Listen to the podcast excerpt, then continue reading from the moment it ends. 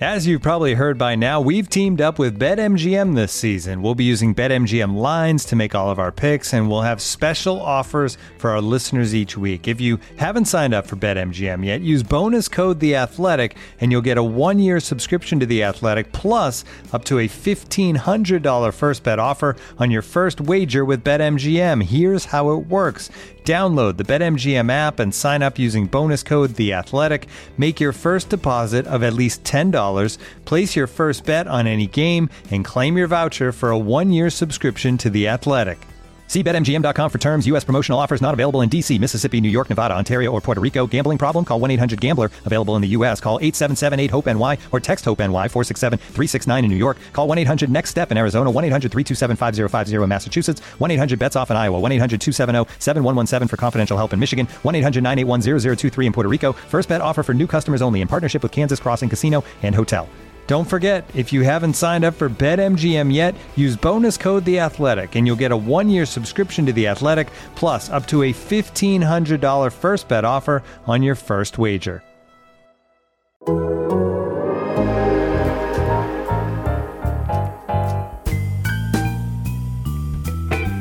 Hear that podcast growling, Those co-hosts shouting. It's Dehner and Jay. All right, welcome into the Growler edition of Hear That Podcast. Growlin, Paul Dehner Jr. and Jay Morrison of The Athletic are here with you as we attempt. we- We're going to have to do this, people. We're going to have to preview Bengals Steelers. I know you don't want to. I know you don't want to think about it. I know you're just dreading Tuesday morning.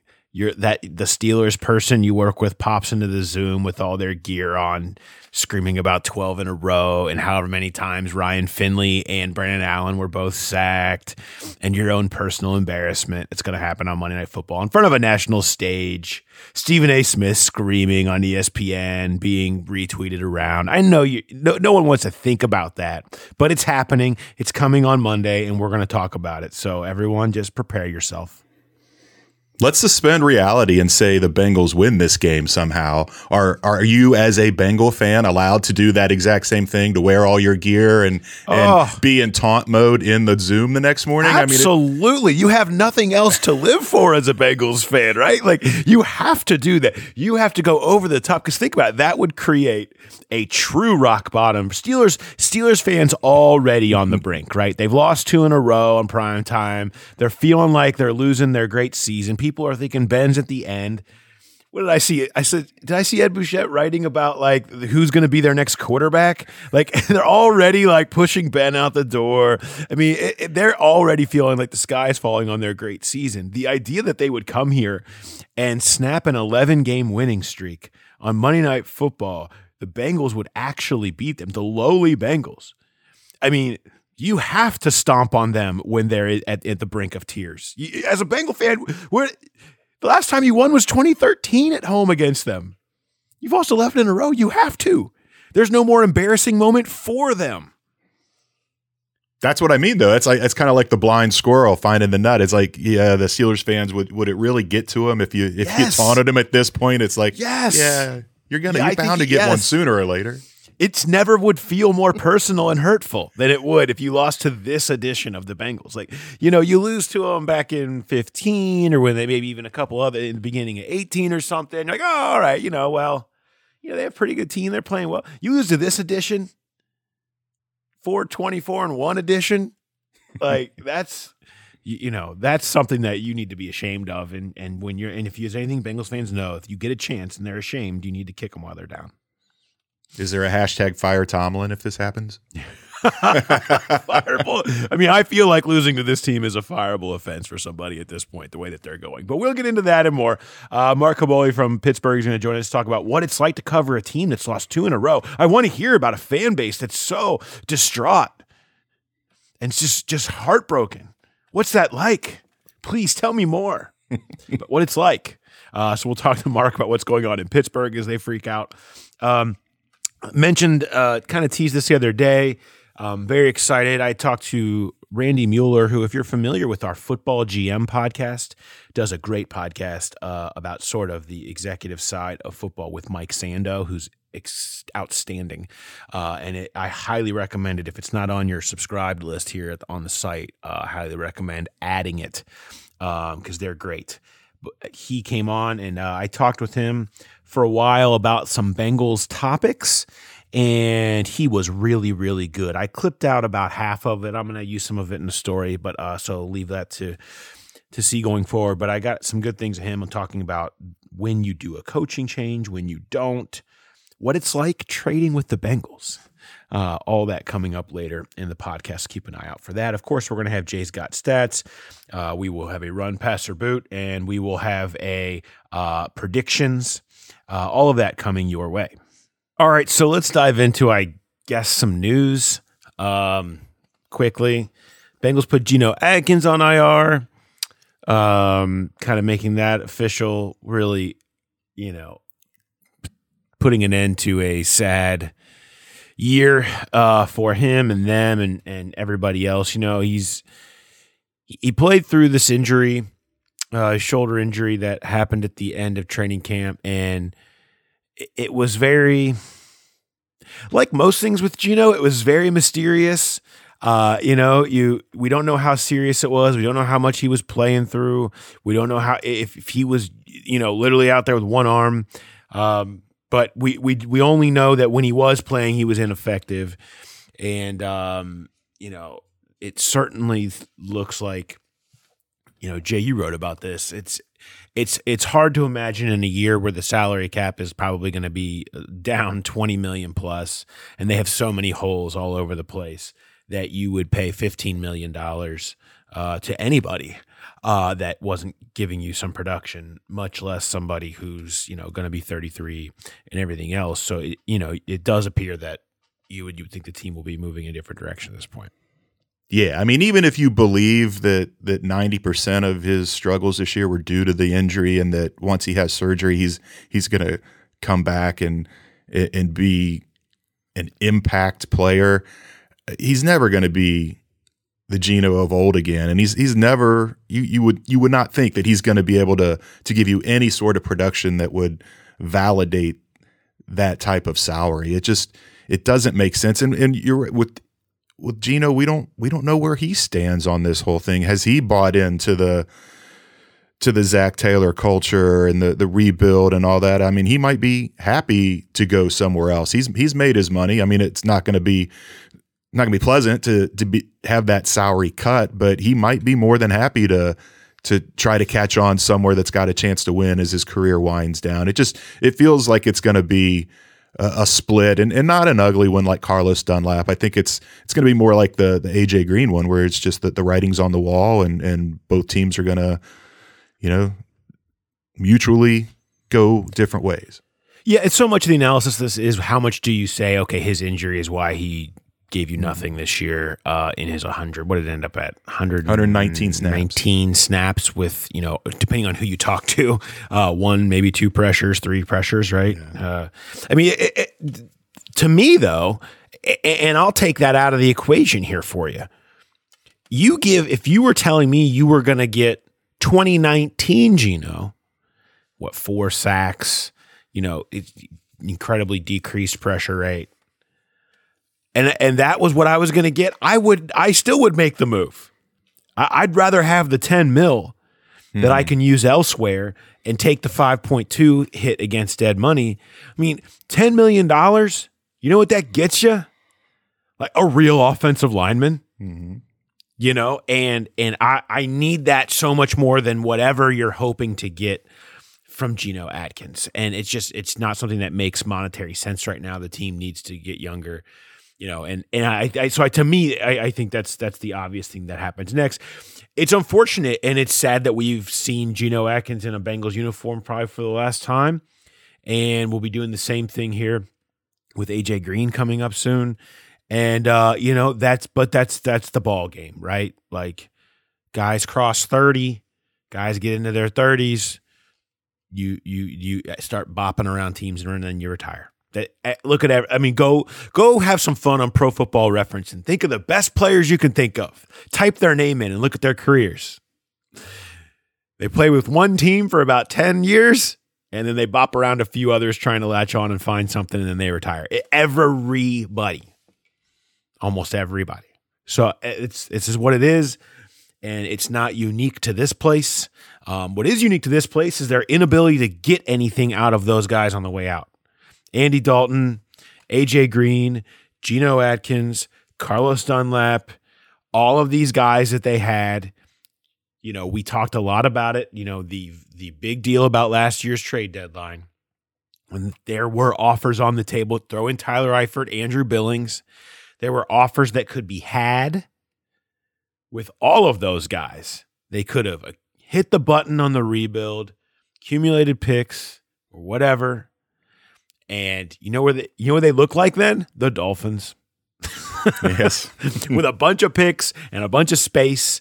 And instead, you know, they basically added this year and threw in even more of all the turmoil and everything else. And, you know, that's kind of this organization. It's who they are. We will get into that with Randy Mueller a little bit about the idea of trading with the Bengals and and part of the problem there. Um, I was gonna say one of the things with Geno there. The, the sad thing about it is that was a big reason they went out and got DJ Reader is to put a guy next to him and kind of offset that age. And we saw Geno Atkins and DJ Reader on the field for two and a half quarters all year.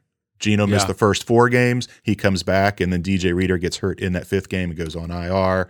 Um, so with DJ coming back next year, it, it's intriguing to to see what maybe would happen if you had those guys together. But the Bengals aren't in a position to roll the dice with that. They just they need to just cut the salary and move on. Yeah, I mean, I think you just you use that money for your other areas of need because Geno is older and not filling them. Uh, and so that's that's part of that. Um, you know, the other you, you talk about injuries, and it's something that I tweeted out yesterday. If you go down the list, and we've all done this, you know, one you throw the first round picks in that have all been hurt continuously, dating back to forever. Um, and then they finally go into free agency, right? And you really total it up now. We can now that we have the perspective of all of this with Trey Waynes officially ruled out, also part of the news, which you know eh, that seems that was part of this season was going to be Trey Waynes could have probably come back. Um, I think if they're relevant, I think if they're in it, I think if it means something this last quarter of the year, this last three or four games, Trey Waynes probably could have gotten himself back and would have been motivated to do so. I kind of don't blame the guy for being like, ah, how about we just start over next year? you know, you're coming back from this injury. If there's any risk at all, you're probably just not going to do it. It's not best for you. Just you'd rather just cut your losses and start over. Um, there's something to be said for a guy who would want to come and join his team and be part of the team and show that he wants to be kind of a, you know, a guy who would do that. But if you feel like there's any health risk and you've already, you know, you already feel like you kind of pushed yourself into some health risk situations earlier this year in a very vocal way through your agent. Um, you probably just say, let's just start over next year. That's what happened with Trey Wayne. So let's go back. Here's your guys from free agency. DJ Reader getting 14 mil a year. Trey Waynes getting 14 mil a year. Vonn Bell getting six mil a year. Mackensie Alexander getting four mil. Xavier Su'a-Filo getting three. Josh Bynes getting 1.7. Big haul, unprecedented by the Bengals. What did they get out of that? Five games from DJ Reader, none from Trey Waynes, all 13 from Vonn Bell, 11 from Alexander, three from Su'a-Filo, and all 13 from Bynes. That is 45 of 96 potential games at 47%.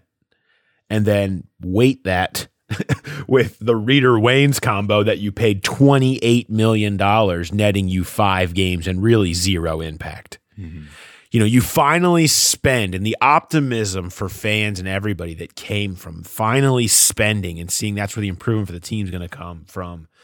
And it was taken away. It was taken away via injury.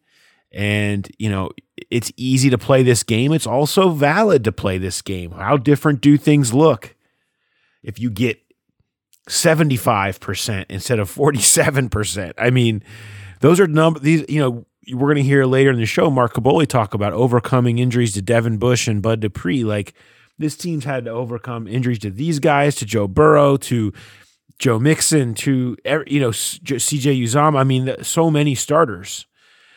It's up there with the worst in the league, and that's part of the equation too. It has to be, and nobody wants to hear it. It's the whole next man up thing, and it that that there's truth to that, but everyone knew, and we've we talked about this. You can't fix a roster in the offseason, and they you certainly can't build a deep or you can't fix a roster in in one offseason and you can't build the kind of depth that you need in one offseason and they they did what they needed to do to, to take a step toward that but nobody looked at this roster going into the start of the year and and and said it could overcome injuries and they they've got more than even what you would expect uh, for for most teams and it just it's it's an indictment on how thin the roster is, but it's not a surprise at all. Nobody nobody thought that they were going to be able to overcome losses to Joe Burrow and Joe Mixon. They just they they're not built for it this year. So it is a valid excuse even if people don't want to hear it. Yeah. Uh, there's a lot to that, and I think it's something that you'll see us digging into here more as we go forward. Um, you know, and they you start evaluating the roster and and where it's at, and evaluating the coaching staff too. Um, all right, let's um start to kind of turn our heads a little bit to Monday, um, and with that, let's let's talk a little bit about the Steelers at Paul Brown Stadium. Jay, you got sat stats, and and you know what they are, They're especially this time of year. Oh, they're sad. They're always sad, and now they're Steelers sad, which is like that extra level of sadness. Uh, hit me up with Jay's got sad Steelers stats. A lot of S's. These these are angry stats. Bengal fans really get mad when you talk about the Steelers. Um, okay, so on the Bengals roster, there's there's 11 guys on IR. So 50, 53 guys on the main roster and 11 on IR. That's a total of 64. How many do you think have more wins at Paul Brown Stadium than Ben Roethlisberger? And Ben is 15 and 2 at Paul Brown Stadium. Well, I mean, you got to if you go back through the roster, you got the specialists. You've got Huber and Harris, right? So you've got those guys that have been around. Um, AJ. Um, I mean, all the guys that have been here. Really, anybody that's been here, you'd had to have been here probably since what? Since 16, 17, I would think. Yeah, something like that. So it's not many. I would say what nine. Exactly nine. And it falls, Yes. if Pittsburgh wins Monday night, it falls to eight because Ben will tie Tyler Boyd with 16 wins at Paul Brown Stadium. And so, yes, that that is a remarkable. Here's another number, uh, another quiz for you.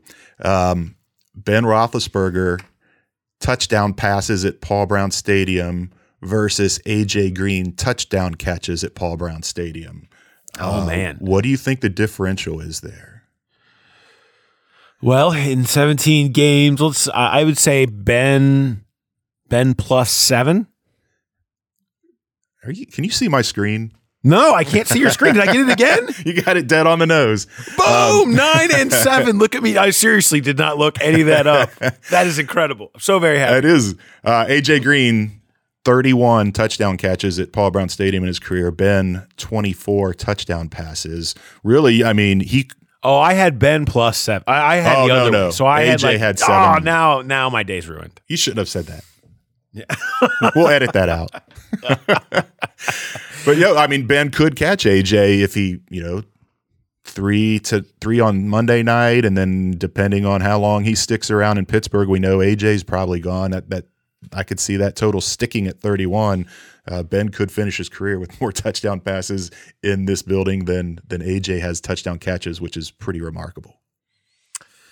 Yeah, and uh, you know, you get this. Then we throw in the national stage factor to the storyline of the month, which is you know the chance of okay, a national embarrassment type game, Monday Night Football, full of Steelers fans, impression that could leave, or on the flip side, pulling off the miracle, as you mentioned at the beginning, would be a job saver. You would think um, for this, certainly for the head coach, um, if you could find a way to pull off a team that, you know, a Pittsburgh team. I think the Bengals felt really good about their game plan going into Pittsburgh and probably feel good about having seen the blueprint and the way their defense is playing a little bit against an offense that's struggling, that is very one dimensional, and maybe thinking that they could win a 15 to 13 type game you know if they got a turnover and and something like that. I mean that's that's the only way they can win this. I mean they ain't scoring points against this defense even one that's missing dupree and bush and them i mean mm-hmm. it, it, that's what it's going to have to look like i mean that to me it would be i think it would probably be a job saver if he could pull this off yeah they're, they're 2 and 11 in their last 13 primetime games so when you combine the Pittsburgh factor and the primetime factor and just the 2020 factor, I don't know. I, I we'll get into our predictions later. I, I, do think that they can keep it close, but it, it's just there's very few games you go in where you say they have no chance of winning, and this feels like one of them. It does. Um, and it's funny because when I go back to man, we had this. This was the game circled when you thought Burrow mm. was going to be healthy, and you thought they were going to have gotten some wins against those NFC East teams. Which, by the way, quick thing that popped into my head. It's funny how now this Washington defense is being vaunted as this like future of the NFL thing and how good they are when the Bengals weren't didn't punt with Burrow. Yeah. they were just they were just tearing Washington apart moving the ball up and down the field against this now this thing that's become this oh very scary element in the NFC playoffs, right? It kind of, you know, at least should make Bengals fans a little helpful, hopeful of what could have been. All right, before we shift gears, let's take a quick break. Looking for an assist with your credit card, but can't get a hold of anyone? Luckily, with 24 7 US based live customer service from Discover, everyone has the option to talk to a real person anytime, day or night. Yep, you heard that right you can talk to a real human in customer service at any time. Sounds like a real game changer if you ask us. Make the right call and get the service you deserve with Discover. Limitations apply. See terms at discover.com/slash credit card. And now, two pigeons bemoaning the fact you can stream DirecTV satellite free. DirecTV gives you access to apps like Netflix and live sports right next to each other. I don't get it. Let me put it in pigeon terms. It's like that one amazing dumpster with the old fruits and cardboard all in one place. How am I supposed to keep up with illustrative metaphors when you are making me so hungry? Get live TV and streaming apps together without a satellite. Visit DirecTV.com. Requires high-speed internet-connected Gemini device and separate paid subscription to watch Netflix on DirecTV. Terms and restrictions apply. I want to talk bring in Randy Mueller um, to as we talk about the coaching thing, uh, just some interesting stuff from him from a GM standpoint. And after that, we'll come back for a second, discuss that, and talk to uh, Mark Kaboly about the game and then predictions and all that. So here is a uh, former GM of the Saints and the Dolphins, 2000 Executive of the Year, and he is uh, on the R Athletics Football GM podcast along with Mike Sando. This is uh, former NFL GM Randy Mueller a little, little bit of our conversation that I had with him. How much do you, in the AFC North in particular, in you know recent years, you saw continuity be key. Tomlin, Harbaugh, Marvin, you know, and then the Browns were the opposite of that, is constantly having turnover. At what at what point is there continuity matters versus understanding when to cut bait on something that has gone terribly wrong, even if it's in a shorter period of time. Yeah, I hear you. That's a tough call. I think probably more than ever, uh, what I've recently come to the conclusion is that change is a part of what we're doing, right? And sometimes change can come as quickly as six months. You know, you're on the wrong track, you know? mm-hmm. Other times it, it, takes six years. So I don't, the people on the inside know I mean, I've always been a fan of the Bengals. I like Katie. I like Troy. I like Paul Jr. Those are good people, you know. Um, so I, I, I know they know, but it's a hard it's a hard trigger to pull. Um, you know, depending on your philosophy and where you think you're headed, it's it's hard. I don't know that there's a specific formula in place for knowing when to change. You know, when to make a, a, a direction uh, shift.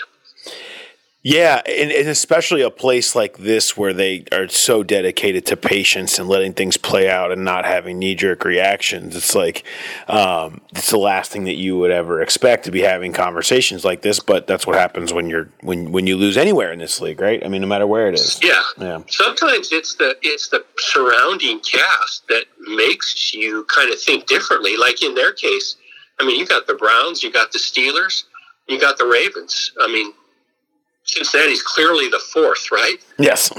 I mean, so so hey, I think you know they've got a quarterback now that looks like he may be the future. They've got all this competition within their own division. They almost have to do something, right? I mean, they've got to build a team differently than they have the last four or five years for sure. And and it's really based on how good everybody is around them. I'm curious what your thought is on this. I think there's when when a team has the quarterback, like I think the Bengals think they do, at least they're you know dedicated to him. Uh, is there's a natural inclination out there, the idea of pairing that guy with an offensive head coach and and whatever. But there's a history of guys from the defensive side of the ball, and this may not mean anything in the big picture, whether which side of the ball you're on, you're a leader or not. But you know, when you look at a history of your Brady Belichick, your Pete Carroll, Russ Wilson, you know, even Tomlin, Roethlisberger, all that stuff. It is is there something to having somebody who's a maybe a defensive sided head coach when you know you have the quarterback who can kind of take the other side a little bit? Well, I think it is about schemes, that's for sure. I don't think it's about whether the head coach, like you said, isn't you know an offensive guru to train the quarterback. That means really nothing to me. The offensive scheme and the offensive staff matters, that's for sure. But if I'm hiring a head coach, I'm hiring a leader of men, regardless of what side of the ball he's on. You know. I, I've I've been lucky enough. When I went to New Orleans, I hired Jim Haslett. He was a defensive coordinator, obviously, and uh, had spent a lot of time in that division. Um, but I knew what kind of a guy he was. And our offensive coordinator at the time was a young up and comer, Mike McCarthy. You know, so you know that tells me right there that the head coach can be a defensive guy. Who's he going to hire as an offensive coordinator? And that's probably you know, or an offensive line coach. Those two spots regardless of who the head coach is, are to me the most important hires. I, you mentioned something on the podcast uh, earlier in the year about what it's like trying to trade with the Bengals, and I enjoyed it. Uh, well, I mean, it's something that I, you know, that I've heard repeatedly across yeah. the league is is how tough that is, and how that's just not something that's going to happen. I'm curious, that's something that has always been the case, or maybe you've seen saw change over the years, or just something that it makes it hard. That's why they never trade because teams are just kind of rarely even going to try going that route with them. Yeah, I, I don't. You know, I've been around it and, and the league a long time, and I haven't really seen a change in philosophy. I mean, I, I'm I'm an aggressive kind of get in the middle of every deal. I want to get right to the verge. We can always say no, right? Mm-hmm. I'm kind of guy, and obviously the Bengals are totally the opposite. I think again, I can't speak for them. They might view a trade as taking on other people's problems. You know, I don't know.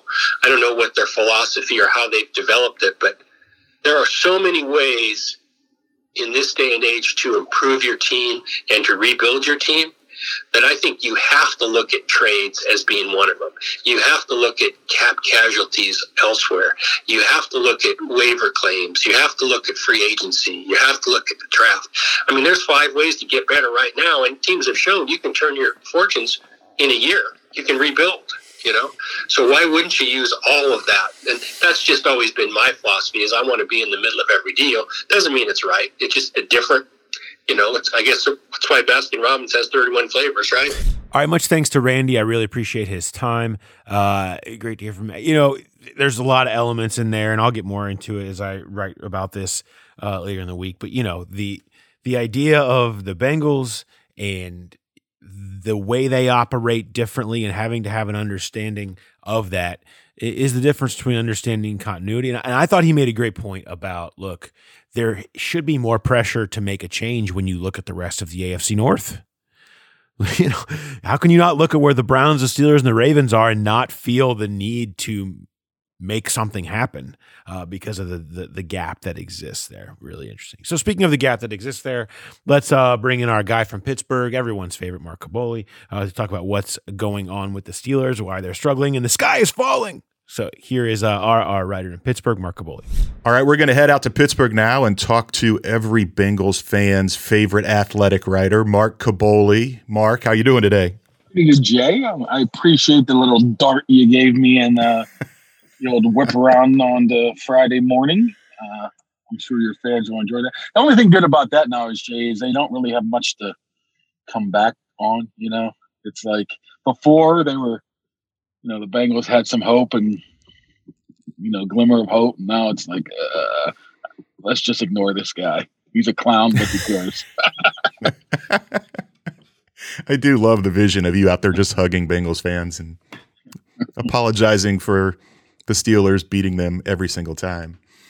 Uh, for for Monday's game, um, my first question is: How early do I need to get to the press box to watch Juju dance on the logo and see if any Bengals are going to intervene? You know what? I, I don't even know when he does this. You know, the thing is, he's been doing this for some time now. I'd say half the season, but typically he's been doing it at um, on his home field. And sometimes he does it before a game. A lot of times he was doing it after the game. You know, there was a lot made of that in Buffalo. But the thing is, is you have to understand Juju. There's not a thought that has crossed his mind that dancing near a logo or on a logo is disrespectful in any other way. It's a backdrop to a TikTok video that he thought was cool. And that's what he's been doing. It just happens to be on a logo. So uh, that's the way everybody's been taking it around here. Is well, it's just Juju. It's no disrespect. Like he probably doesn't even know that that you, you, you probably shouldn't be doing stuff like that. Now, if you recall, about a month ago, Jay, he tried to do the old Terrell Owens thing in the middle of the Yes. star in Dallas, and somebody slapped the ball out of his hands and and whatnot. That's a little different there. He was quite aware what he was doing there. This lot of talk about it here in Pittsburgh.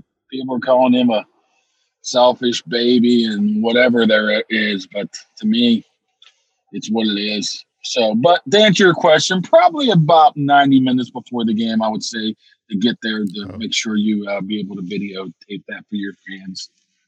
All right, I will make sure. uh, on a serious note, more the, the football. I mean, what what has happened to the Steelers? Is is this totally unexpected? This little slump, or did you kind of see this coming? Uh, It's a little bit unexpected. I mean, nobody thought they were going to go undefeated because you know that's just a hard thing to do, mean, regardless of how good of a team you are. But you know they've had some issues with injuries, but everybody has issues with injuries. But you know, last week against um, last week's game against Buffalo, we're talking about their two in- starting inside linebackers were a guy who played for the Jets a month ago and a guy who was a safety two months ago. I mean, you're losing guys like Vince Williams, who had was on the COVID list, Robert Spillane, who had to fill in for Devin Bush, who tore his ACL up. Joe Haden wasn't playing. There's some issues there, but that's not the big thing. I mean, the big thing is they can't run the ball. They don't try to run the ball. They they acknowledge they well, they don't acknowledge, but we all know that they don't even try to run the ball. And more more, more recently is the receivers can't catch the ball. I mean, we're talking about close to 20 drops or at least combated I call them combat drops where you're like, ah, that's not really a drop, and he probably should have made the play. There's 20 of those in the last three games. It's absolutely unbelievable that these receivers all of a sudden forgot how to catch the ball. So that's been an issue as well. I think Roethlisberger's arm and getting old and slow, and you know he's going to have to have his arm am- amputated. It's just a little bit out there, if you ask me. I think he's fine. He's not very good at throwing the deep ball. Ball fades on him a little bit, but I think the big thing is is some of the injuries on defense and just the inability to get a yard or two on the run game when they have to, and the receivers dropping the ball. And when you have that quick, especially with the receivers, Jay, when you're dropping the ball, their entire offense is predicated on quick, get the ball out of your hands, throw short and run long. And when your, when your receivers drop passes like that, it's a pretty significant chunk out of your offense. So if they're able to clean that up, I think they're still, you know, they're- not elite, but they're they're in, they're in a conversation with the you know the top seven or eight teams in the AFC. Yeah, you're, you're like psychic. You you addressed three of the questions I was going to ask you right there. I was going to ask about man. the, the drops and the run game and about Ben. Um, obviously, I think most Bengal fans care about Ben, but I did want to point out on the drops. I looked this up on Sportradar. They've got, according to them, they have 37 this year. The the next highest by any team is 32.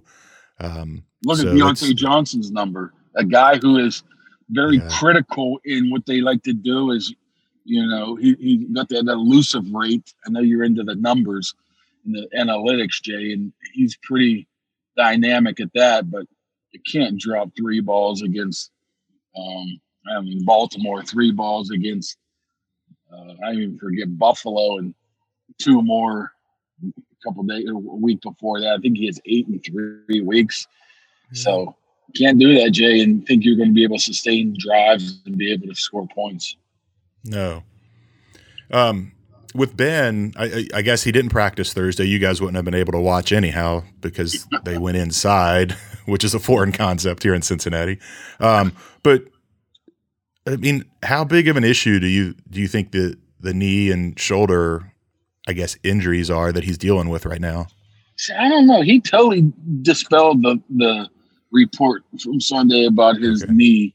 I'm sure he, he did mention, you know, I'm 38. I've had multiple surgeries, so you know, it's not like it's a brand new knee. But you know, I haven't really noticed much off the knee. I mean, and all of a sudden, when that report comes out, you hear people say, "Oh yeah, he can't drive through the ball. That's why his arm looks so bad." And I, I don't buy it because you know what? They went under center you know, half a dozen times, which is maybe not seem like a lot from the outside world, but it's huge in the Pittsburgh Steelers scheme. They're just shotgun, shotgun, shotgun, and you're not going to have a bad knee and, and you know twisting and turning and five and seven step drops. So I don't think the knee is a huge issue. As I mentioned before, the arm, it's just some of the deep balls just tend to float on him float towards the outside. And he's just, I mean, you look at the one, the interception to almost end the game against the Bills, it was massively underthrown. And people were putting one and one together and getting two or maybe three, depending on your point of view, and thinking there's something wrong with him. You know, he, he used to be a really good deep ball thrower. It just hasn't come back this year. A lot of that was the worrisome maybe early in August, Jay, because when you have an elbow injury, it all affects the spin of the ball, the spin rate. That's where you get it from. And the spin rate affects this type of spiral. And the spiral sometimes, or more than sometimes, all the time, uh, is directly related to accuracy. And you throw the ball 40, 50 yards down the field and it's floating. So that's that's been the issue with him. I don't think it's been, like I said, as big as some people are making it out to be that he's done. He looks old, slow. His arm's going to fall off. I think that's just a product of two losses to, you know, at least one team that they should have beaten in a Baltimore team that was missing 16 starters and they didn't. Yeah. So, Maybe the spin is leading to some of these drops too. Um, I, I wonder his cap hits 41 million next year. What what are the chances someone other than Ben's playing quarterback for the Steelers in 2021?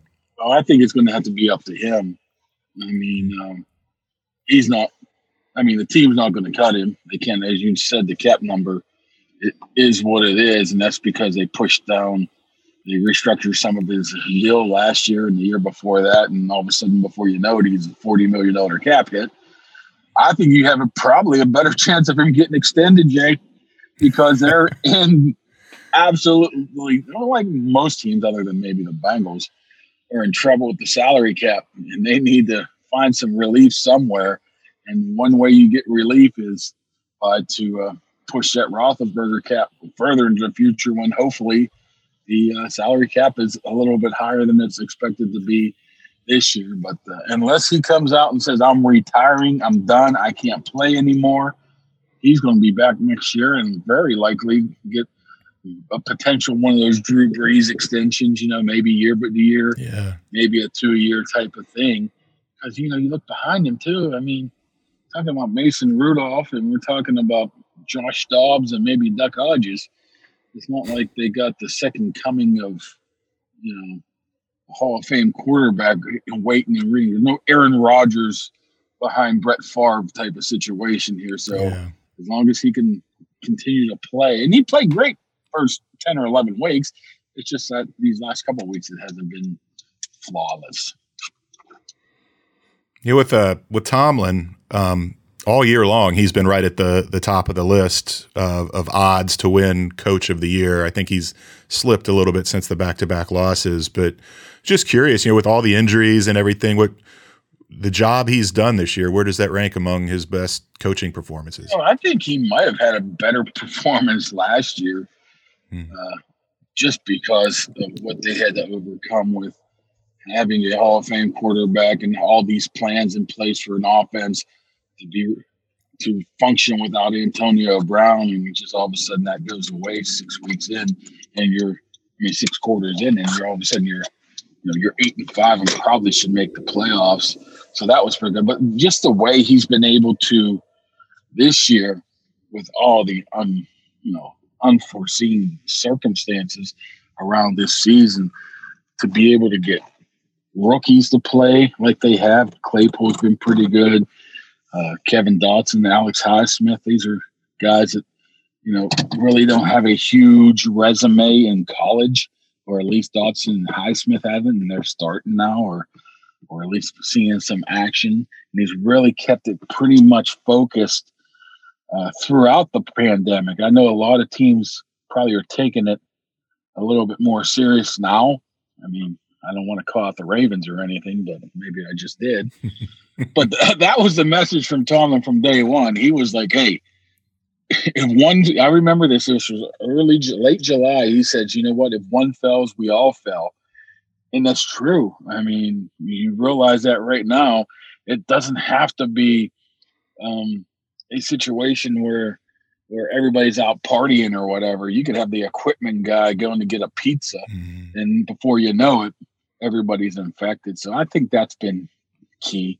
I think that they, they just had some tough injuries on defense with Dupree and Devin Bush. I mean, those are injuries that are hard to overcome. They have a chance to because they have so much talent around them, but uh, I still don't see Tomlin winning it though. Jay, unless no, I just don't see him winning it because I don't think he's even come close to winning the uh, Coach of the Year honors. He's been in the league 14 years now and has never had a losing record. You mentioned Dupree. I was going to ask about him. I mean, it's maybe it's coincidental, but they haven't won since he went down.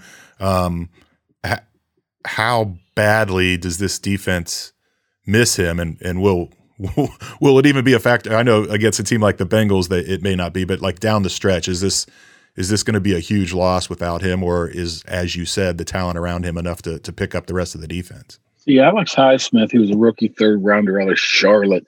They had him in mind just to replace Dupree next year because hmm. Dupree's going to be, you know, he's on the franchise tag this year. They're not going to sign him because they need TJ Watt money for next year to sign him.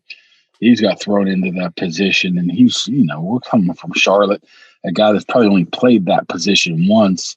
And so he's kind of limited in what he can do. But where the issue's been is not so much with Highsmith, is that what teams are tending to do on the other side now, you know, if they're if they're chipping TJ Watt more, if you know, if they're sliding the protection that way, why would in the world would you do it the other way?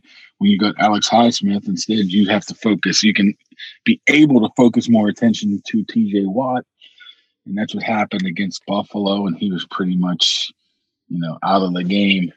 Not many big plays at all because of him. So that's the biggest issue, the trickle down effect of how they run the defense now behind him without a guy who's been around for seven years like Dupree and what other teams are now able to do to TJ Watt because they don't have hmm. Dupree on the other side. So that's the biggest concern.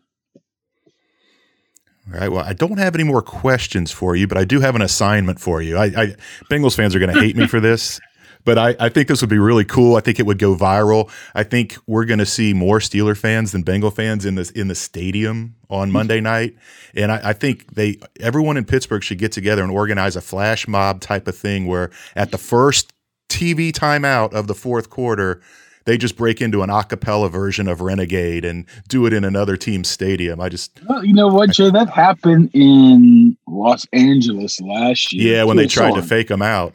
Yeah, that didn't work very well, and No. all the all the Chargers players players were like, "What in the world are they doing?" But I've heard, yeah, to, to, to your point, Jay, I heard some people already messaged me. They already messaged me and said, "Hey, man, I'm going to Cincinnati on Monday for the game." So I'm sure there's going to be. There's always Steelers fans there, but imagine if it wasn't a Monday night game.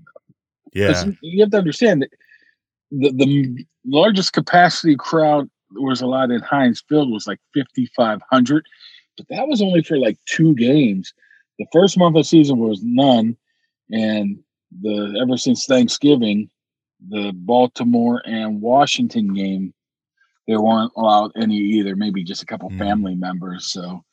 If people want to make a road trip on a Christmas week, maybe they're taking the week off because Christmas is the end of the week. Yeah, I can see how how many people are allowed in uh, the stadium, Jay. Technically 12,000, but they never go up to that. Um, it's it's usually around 10, 10 and a half. Yeah, it, it's probably going to be a lot of Steeler fans, but uh, d- here's here's my biggest concern, and I know Pittsburgh people call it different than Cincinnati people, but we call it the Escalooser? Do they run that with only twelve thousand people, or how's that work? They do. Yeah, the escalator will it will switch directions early in the third quarter, and there will there will be people fleeing for the exit. E- even with twelve thousand people, I, I Yeah, thought they yeah. would put them. I thought they'd make them walk and save a couple bucks on the electricity. All right, wait. Hey, Mark, it's been great talking to you. I'm sorry I won't be able to talk to you in the press box, but uh, thank thank you so much for jumping on both times this year, and uh, we'll be in touch soon. All right, we'll talk to you during the playoffs when the Steelers and Bengals meet. Sounds good. All right, let's stop here for a second, take a quick break. And now, two pigeons bemoaning the fact you can stream DirecTV satellite free. DirecTV gives you access to apps like Netflix and live sports right next to each other. I don't get it. Let me put it in pigeon terms. It's like that one amazing dumpster with the old fruits and cardboard all in one place. How am I supposed to keep up with illustrative metaphors when you are making me so hungry? Get live TV and streaming apps together without a satellite. Visit DirecTV.com. Requires high-speed internet-connected Gemini device and separate paid subscription to watch Netflix on DirecTV. Terms and restrictions apply. With threats to our nation waiting around every corner, adaptability is more important than ever. When conditions change without notice, quick strategic thinking is crucial. And with obstacles consistently impending, determination is essential in overcoming them. It's this willingness, decisiveness, and resilience that sets Marines apart. With our fighting spirit, we don't just fight battles, we win them. Marines are the constant our nation counts on to fight the unknown. And through adaptable problem solving, we do just that. Learn more at marines.com. All right, always great to hear from Mark. Uh, all right, let's let's wrap this thing up with uh, our segments we always love to get to. Let's start with the growler bet. As you know, now so close last week. Sorry to the Bookerman. So close. An epic so close moment uh, last week on the touchdown pass by Andy Dalton, ruining the free growler of delicious 50 West beer, which by the way, I believe Chillicothe location is open. So if you're one of our listeners from up north, you have a 50 West location by you now in Chillicothe. They just, I believe they've just opened up. Don't hold me. I really should have probably double checked that. But I think if they're not open, they're, they are going to be very, very, very soon. Uh, so keep an eye on that. But a delicious growler, a 50 West beer you can have. But they have an OU Oh Yeah beer now, which is based off the hot nut from Tony's for my OU folks. Oh, there we go. Which which I'm very excited about. So I'll make sure I will be uh, checking that out soon. Uh, so you can have a growler. You have to get this both prongs correct. Send it to us on Twitter. Hashtag Bengals Growler Bet all together. Hashtag Bengals Growler Bet. Or hit me up via email pdehner at theathletic.com. P D E H N E R at theathletic.com with your answer. Got to get them both right. We need Steelers sacks and total sack yardage. Steelers sacks and total sack yardage on Monday Night Football. Now, normally, Jay, we would say, no, no zero is too easy. So you can't do double zeros. I'm going to tell you this. You think the Steelers aren't going to get a sack? Go ahead. Waste your submission on zero if that's what you want to do. Go zero zero. If you feel like this Bengals offensive line is going to keep them clean, I, I I will allow that. I'm allowing zeros if that's how you feel. Go for it. Waste your submission on it. I think listeners get a they get a bonus advantage this week too because they can wait. We have to we have to say ours right now. They can wait until 10 minutes before kickoff to send theirs in and know is it Brandon Allen or is it Ryan Finley? I think that Oh. drastically changes your prediction. Uh, but we're, we're going to go with what we know right now where, where Brandon Allen is supposed to play. He didn't practice Thursday, but they still, they're hopeful that he can play with that bone bruise. I'm going to go five sacks, 23 yards. Uh, I'm going to say six for 39. I think Finn gets some gets some snaps late, and uh, we know what that looks like. Uh, that's that's my that's my prediction. Um, run passer boot. This is a good one, Jay. You got a good run passer boot this week. Yeah, I think these are all pretty close. It's a little bit of a tough call here. Um, run passer boot. What will be greater Monday night? Steelers sacks. Chris Boswell made kicks. He's 30 for 30 at Paul Brown Stadium all time. Or Bengals third down conversions. Man. Uh I'm gonna run with Steelers sacks. Uh, I am gonna pass Boswell kicks, and I'm gonna boot third down conversions. I just uh, that's just I, I I feel like it's gonna be a rough day for the O. I, I, I'm the complete opposite. I'm I'm running with third down conversions just because that number more than the other ones has the potential to be in the 9-10 range. I know you not you wouldn't think so in a Bengals Steelers game, but in in average, I, I think teams can get up close around that 10 mark. Um, so I, I'm going to run with that one. I'm going to pass on the Boswell kicks, and I'm going to boot Steelers sacks. I just I, I as much as they have beaten up on Bengals quarterbacks the last few years. I still think it's going to be in that four, five, maybe six range, and I I think the Bengals can get more third down conversions in that. Okay. Uh, I like that. Now those those three things all average right around five this year, as far as you know what what has happened with between the Bengals and the Steelers, and what Boswell does at PBS. So those it should be very close. Share, have fun, debate at your family Christmas zooms uh, this year. Uh, predictions for Monday night, Jay. Uh, the last time the Bengals beat the Steelers at Paul Brown Stadium was a Monday night in 2013. It was 20 to 10. I'm going to flip it this time and say Steelers 20, Bengals 10. Okay, I had twenty three to nine. uh, so big night for Austin Seibert, right? Yes. I guess. Uh, so anyway, so yeah, twenty three to nine. I you know I don't. It's hard to see. The path to success on Monday night is a hard one to uh, to see happening. Normally you can kind of see it, but The path to double digits is hard to see. yeah, exactly. So, hey, maybe we're wrong. You never know. That's why they play the games, uh, even if sometimes it seems obvious it's going to happen. So, anyway, I hope everybody um, enjoys that. Hope everybody enjoyed the podcast. Um, and we will be talking to you after the game. So, when you wake up on Tuesday, we'll be here for you uh, to uh, discuss everything and whatever the heck went down at Paul Brown Stadium on Monday Night Football. So have a great weekend, everybody, and uh, we'll talk to you Tuesday morning. Have a good one.